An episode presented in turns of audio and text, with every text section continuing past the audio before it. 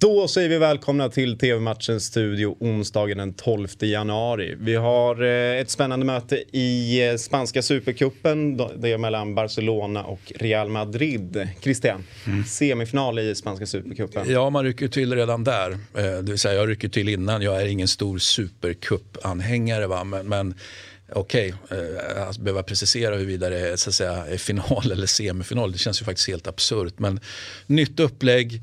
Eh, och det är såklart inte första gången någon av de europeiska stora ligorna tycker att man ska spela supercup final slash semifinal i annat land.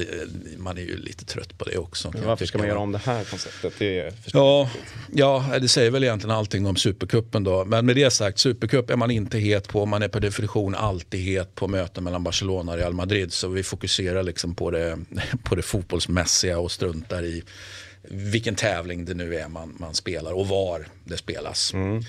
Barca som kommer från ett kryss i helgen säger om deras form? Ja, eh, eh, inte alls bra. Eh, och det är jag ju inte ensam om att tycka såklart. Va? Men nu, nu satt jag här och tittade mot, mot Granada och bara känner ju att det här är verkligen inte bra. Och jag har faktiskt min analys väldigt klar om man nu kan liksom naila var någonstans i lag, vilken lagledare som ser till att det här inte fungerar så, så, kan jag inte bara komma fram till någonting annat. Jag säger inte att mittfältet imponerar, jag säger inte att backlinjen imponerar, jag säger inte att keepern imponerar. Men anfallet imponerar absolut inte. Det är ju anfallet som är, är oerhört svagt för att vara ett Barcelona-anfall. Mm. Jag kan inte komma till en annan slutsats. Så, så dålig form, genuint dålig form, ja. Eller rätt sagt dålig form, ja. Men också vad finns det egentligen för förutsättningar att göra någonting vettigt där? Det skulle jag vilja... Vi fick höra här innan sändningen att Barca har gjort jag vet inte om det var flest mål på skallen, men eh, mm. ovanligt mycket för att vara Barcelona. Ja, de är ju, de är ju inte kända för att vara långa, Nej. om vi säger så. Men nu finns det ju lite... Eh, jag tänker på de Jong till exempel. Han, han är ju...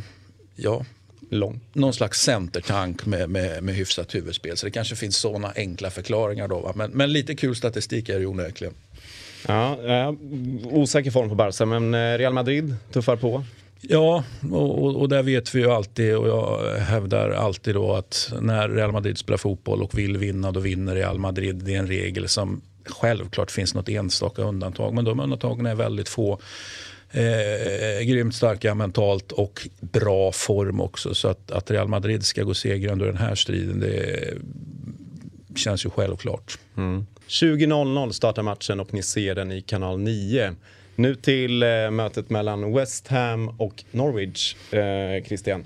Mm. Ligafotboll. Ligafotboll. Det är ju roligare än Supercupen. Det är mycket roligare än Supercupen, ja. Eh, sen om just West Ham Norwich är, är roligare än Barcelona Real Madrid, det där de tvistar de lärde va. Eh, och det är de lärda som står här och de lärda som lyssnar på TV-matchens studio. Eh, men det ska ju inte kunna sluta på något annat sätt för att Norwich är för dåliga helt enkelt. Så även om West Ham då har dippat lite grann efter en, vi får väl ändå säga strålande start på säsongen.